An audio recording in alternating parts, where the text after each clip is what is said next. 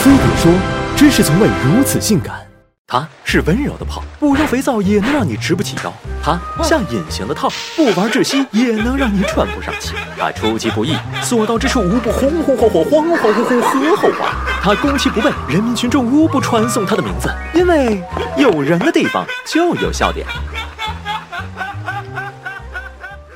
笑点又叫这点，潜伏于各种段子里，相当于相声里的抖包袱，天津话里的哏，到台湾也叫梗。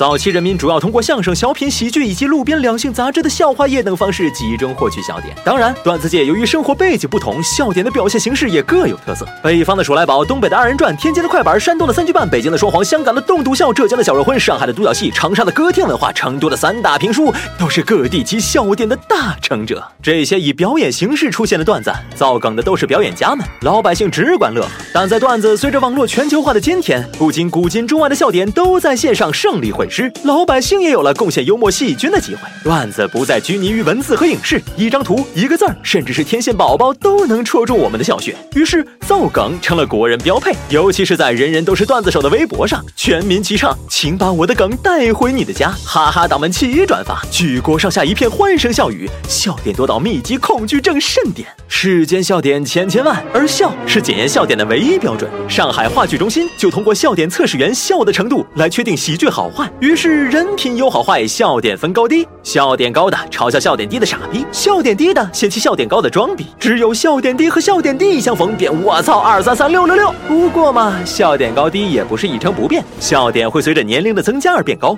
婴儿平均每天笑四百次，到了三十五岁就减少到十五次。笑点提高出了心事，更多的是阅尽世间笑点后深藏功与名。常言道，笑点不同不相为谋。同在微博体系里的哈哈党都会出现我的梗你 get 不能，你的梗我犯尴尬症的情况。就甭提在无字幕的情况下理解国外的政治宗教梗和国内各地方言里的独有的笑点了。产生鸿沟的不再是年龄，而是你笑成傻逼，别人还一脸懵逼。人家笑劈叉了，你却只想说妈的智障。难道没有笑点统一的时候？有，比如荤段，古今中外闻者皆秒懂。常言又道。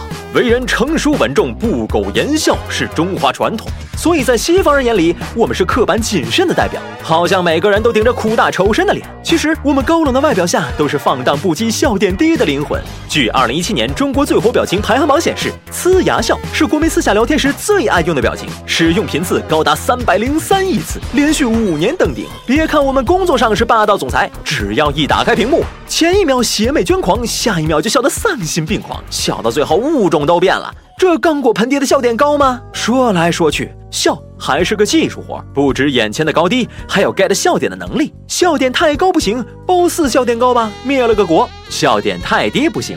意大利画家宙克西斯就把自己给笑死了。笑点广才牛逼，能听懂三俗笑话，能 get 专业梗，懂不入虎穴焉得虎子的内涵，知少女怕日用手遮阴的直白。